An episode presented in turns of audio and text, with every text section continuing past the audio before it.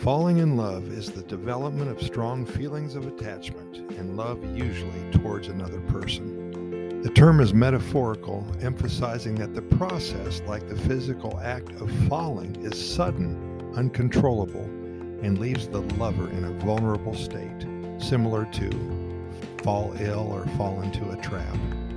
It may also reflect the importance of the lower brain centers in the process, which can lead the rational accounting brain to conclude that this falling in love routine is very bizarre. It borders on the occult, says John Cleese. Think of the last time you ran into somebody you found attractive. You may have stammered, your palms may have sweated, you may have said something incredibly stupid and tripped up spectacularly while trying to saunter away and chances are your heart was thudding in your chest.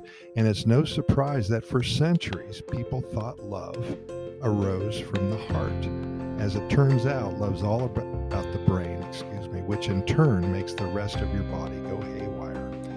According to a team of scientists led by Dr. Helen Fisher at Rutgers University, romantic love can be broken into three categories lust, attraction, and attachment. And we will talk about those at a later date.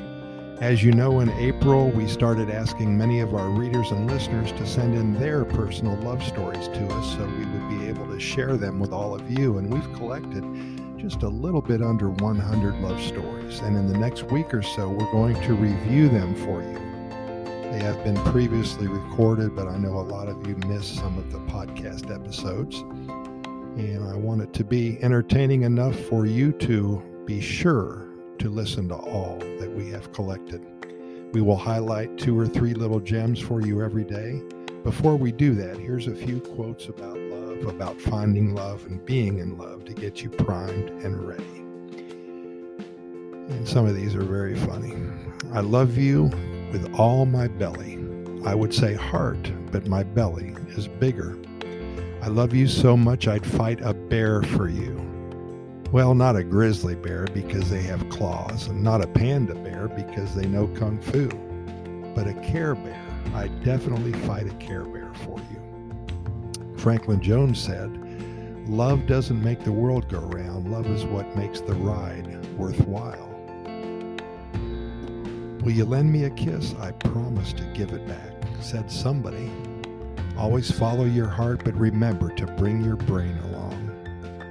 I lost my teddy bear. Can I sleep with you? Forget the butterflies. I feel the entire zoo in my stomach when I'm with you. Good thing I brought my library card because I'm ter- totally checking you out. In a room full of art, I'd still stare at only you. And here's two couples who found each other and were so happy for them Sarah and Roberto. Roberto, thank you very much for sending this in. Writing books and sharing stories. Sarah decided to visit Costa Rica for an extended period of time. After college in June of 2019, she wanted to get away from it all for a year or so and see how life played out. She was an English literature major and loved to read, write, and contemplate life. Costa Rica is a great place to do all three of these.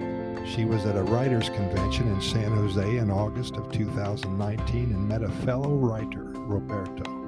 He is from Costa Rica and actually studied in New Orleans and had a degree in biology. His English was close to perfect, and he loved talking to Sarah about her future goals.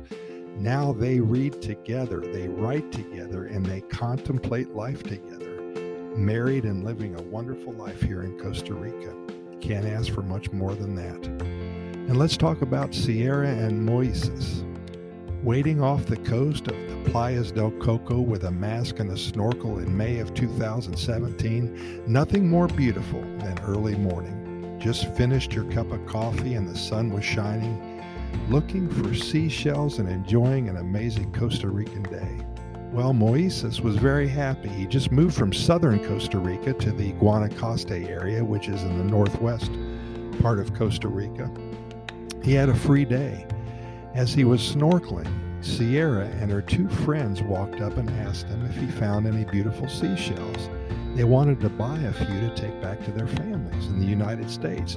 The girls were from Nebraska. and they were off on a little girls' trip, and they loving their they were loving their first time in Costa Rica, I should say. Well, Moises, being the gentleman that he is, gave all three of them three shells each for free. Course, he didn't charge him. Sierra loved his kindness. They stayed in touch, and now, five years later, they are married and live close to the Playas del Coco. Seashells and a smile brought them together. Can you believe that? Constantly, we talk about the crazy ways that people meet. Well, Pura Vida, thanks for listening. And again, we'll